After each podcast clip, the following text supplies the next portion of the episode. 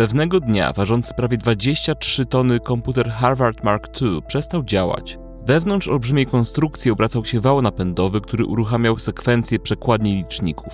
Programistka Grace Hopper wyjęła z torebki lusterko i zajrzała do środka obudowy. "It's a bug!" krzyknęła, wyjmując martwą ćmę.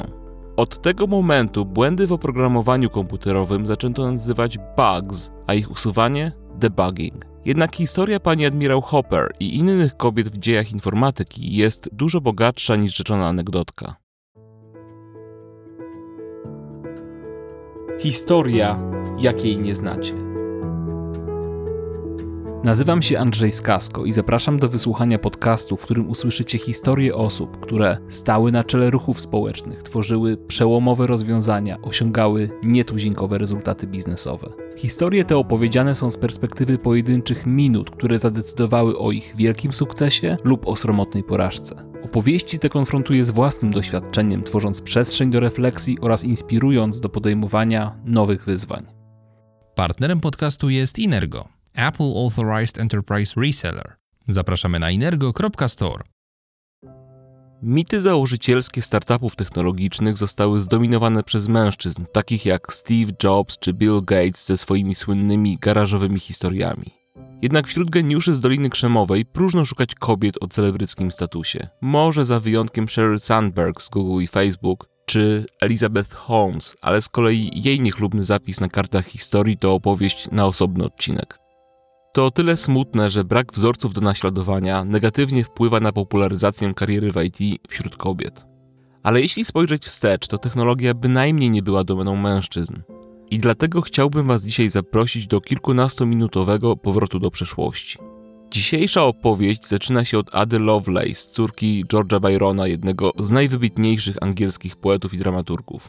I choć Ada odziedziczyła po ojcu romantycznego ducha, jej matka chciała mieć pewność, że dziewczyna nie wda się w poetę. Postanowiła więc zapewnić jej intensywną naukę matematyki. Tymczasem w czerwcu tysiąc osiemset trzydziestego trzeciego roku Ada poznała dżentelmena o nazwisku Charles Babbage, wybitnego angielskiego uczonego i matematyka. Był to czas, gdy Charles wprost uwielbiał chwalić się stworzoną przez siebie maszyną różnicową rozwiązującą równania wielomianowe. Jednak osób rozumiejących geniusz tego wynalazku było stosunkowo niewiele. Na szczęście na drodze Charlesa pojawiła się Ada. Była ona jedną z niewielu osób, które uznały maszynę obliczeniową ogólnego przeznaczenia za doskonały pomysł. Zasypała więc angielskiego uczonego listami z propozycją nawiązania współpracy. Zainspirowana jego dziełem przetłumaczyła artykuł o tym wynalazku z języka francuskiego na angielski, uzupełniając tekst o swoje spostrzeżenia. Tak zwane uwagi Ady zrobiły jeszcze większe wrażenie na środowisku naukowym niż pierwotny tekst, a ona sama stała się jedną z najbardziej rozpoznawanych postaci w historii informatyki. Bo to właśnie w połowie dziewiętnastego wieku Ada wyobraziła sobie nowoczesny komputer. Zdefiniowała pojęcie operacji komputerowej i algorytmów, by wreszcie stworzyć tablicę i diagram przedstawiający krok po kroku, jak rzeczone algorytmy wprowadzać do komputera. Tym samym Ada Lovelace pomogła zasiać ziarna ery cyfrowej, której rozkwit miał miejsce sto lat później, gdy powstawał pierwszy komputer w historii świata. Jednak zanim to nastąpiło, grupa osiemdziesięciu kobiet na Uniwersytecie Pensylwanii zajmowała się ręcznymi obliczeniami na potrzeby wojska.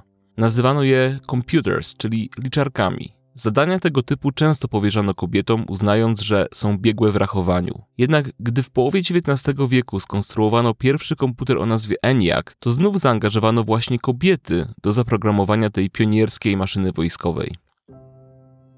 Kodowanie dwudziestosiedmiotonowego ENIACa polegało na ręcznym wprowadzaniu liczb do tablicy funkcyjnych. Aby wykonać obliczenia, należało uruchomić wszystkie tablice naraz, a to z kolei wymagało ustawienia ponad czterech tysięcy przełączników. Mimo to świat na długo zapomniał o programistkach ENIACa. Mówi Kathy Kleiman, autorka dokumentu The Computers – The Remarkable Story of the ENIAC Programmers. Kiedy byłam studentką, uczestniczyłam w wielu wykładach informatycznych. Był tylko jeden problem. W kolejnych latach liczba kobiet znacznie spadała i zaczęłam się zastanawiać, czy my, kobiety, informatyczki, miałyśmy jakiś wzór do naśladowania. Więc zaczęłam szukać kobiet w I T, przeglądać historię i encyklopedię informatyki i nie znalazłam żadnych nazwisk, ale za to znalazłam kilka zdjęć. między innymi zdjęcia komputera ENIAC. I widać na nim bardzo wyraźnie mężczyzn i kobiety, ale w podpisach pod zdjęciami znajdują się nazwiska wyłącznie mężczyzn. Zabrałam więc te zdjęcia do mojego profesora i zapytałam, kim są te kobiety. Powiedział, że nie wie, ale wysłał mnie do współzałożycielki Muzeum Historii Komputerów, które mieściło się wtedy w Bostonie. Ściskając w dłoniach zdjęcia, dotarłam do niej, by jej je pokazać i nigdy nie zapomnę, jak przewróciła oczami i powiedziała, że one są modelkami i miały pozować przy maszynie, żeby dobrze wyglądała. Ale potem znalazłam grupę kobiet, która, jak zdałam sobie sprawę, nie były modelkami, tylko programistkami tego komputera.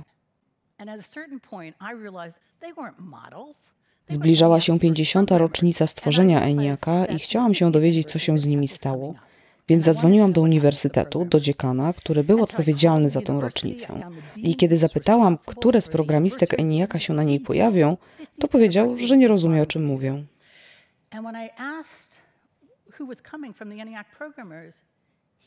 Kathy zrealizowała więc film o programistkach ENIAC-a, dzięki czemu dopiero niespełna dziesięć lat temu doczekały się one uznania i otrzymały szereg prestiżowych nagród. Powojenne kariery kobiet w branży technicznej, głównie w U S A, rodziły się wbrew społeczeństwu i w kontrze do systemu edukacji oraz pod prąd teorii, że kobieta jest stworzona wyłącznie do bycia matką i żoną. W latach sześćdziesiątych amerykański przemysł komputerowy rozwijał się tak szybko, że rezerwy programistów szybko się wyczerpały. Zaczęto poszukiwać ludzi. Słynny artykuł The Computer Girls, który okazał się w tysiąc dziewięćset sześćdziesiątym siódmym roku w amerykańskim magazynie Cosmopolitan, opisywał programowanie jako zajęcie stworzone dla kobiet. Zdaniem cytowanej w tekście Grace Hopper są one cierpliwe i dbają o szczegóły, co czyni je urodzonymi programistkami. W artykule Hopper porównała tworzenie algorytmów do planowania obiadu.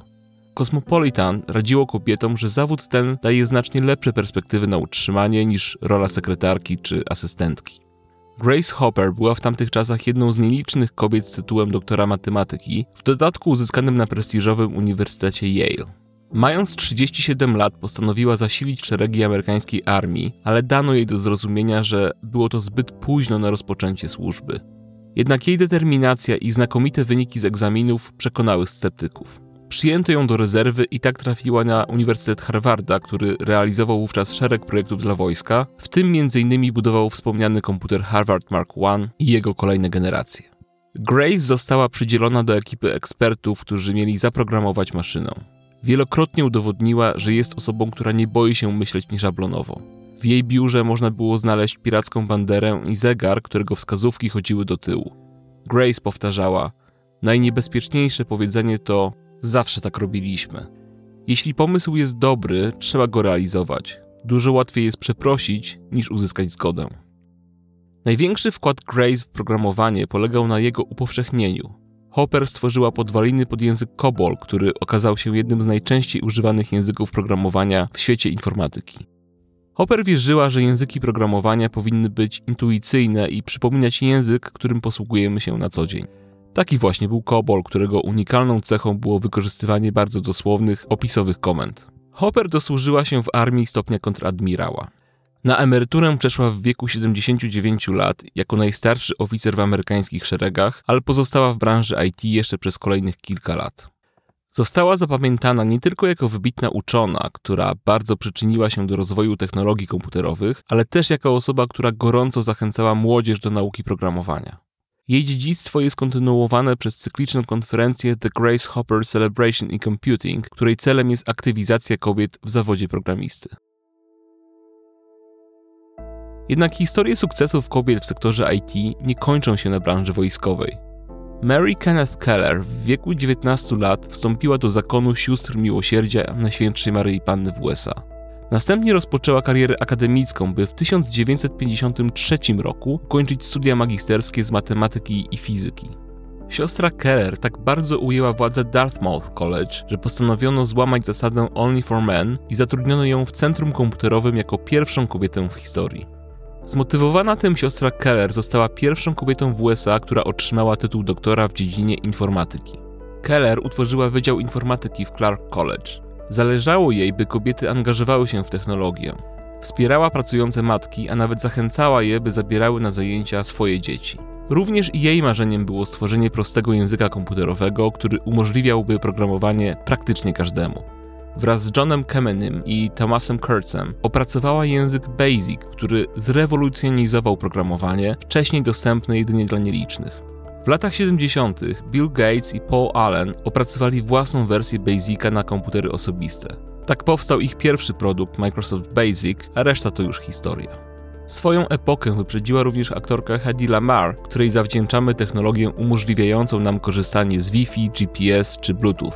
Hedy stała się ikoną Hollywood wkrótce po jej kontrowersyjnej roli w Ekstazie z tysiąc dziewięćset trzydziestego trzeciego roku. Mimo ogromnej popularności aktorka w wolnym czasie tworzyła wynalazki. Jeden z nich miał wykorzystywać fale radiowe do sterowania torpedami.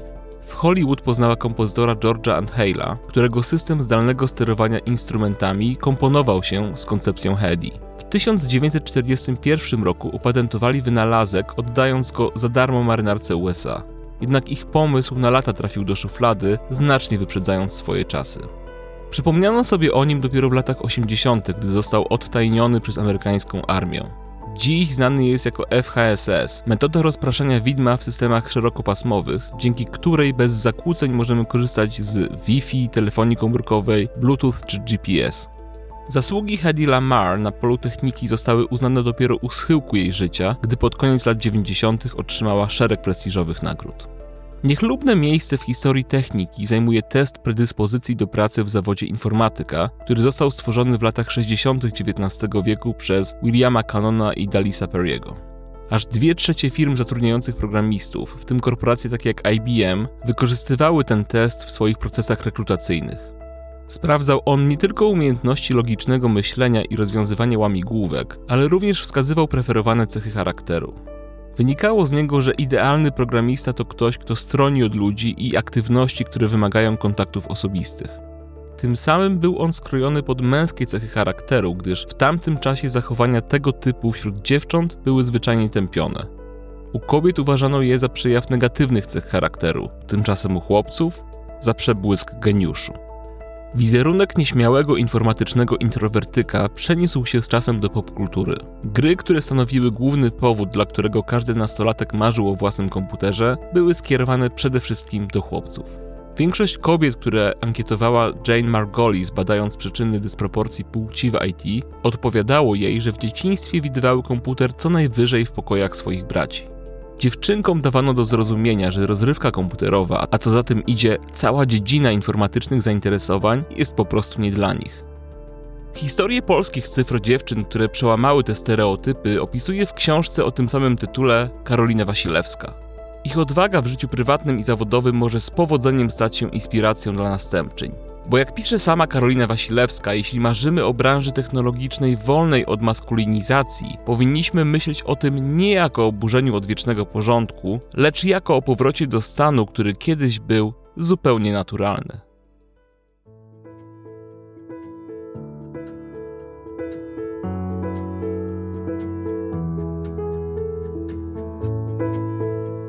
Historia, jakiej nie znacie.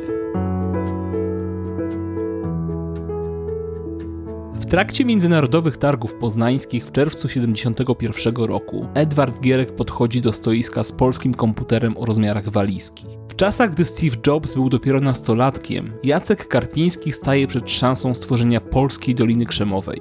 Jednak przeciwników miał poważnych. Byli nim ustrój socjalistyczny i sam charakter genialnego konstruktora. Tę i inne ciekawe historie usłyszysz już w następnym odcinku na najpopularniejszych platformach podcastowych. Znajdziesz nas również na YouTubie i Facebooku Historia jakiej nie znacie, czyli na największym historycznym fanpage'u w Polsce. Codziennie pojawiają się tam nowe posty, ciekawostki i zdjęcia ukazujące nieznane karty historii, a raz w tygodniu przeczytasz tam recenzje książek historycznych. Zapraszam również na nasze konto w serwisie Wykop oraz, co najważniejsze, zachęcam do dzielenia się komentarzami i pomysłami, o czym chcielibyście posłuchać na Historia jakiej nie znacie. Ten podcast powstaje dla Was. Do usłyszenia.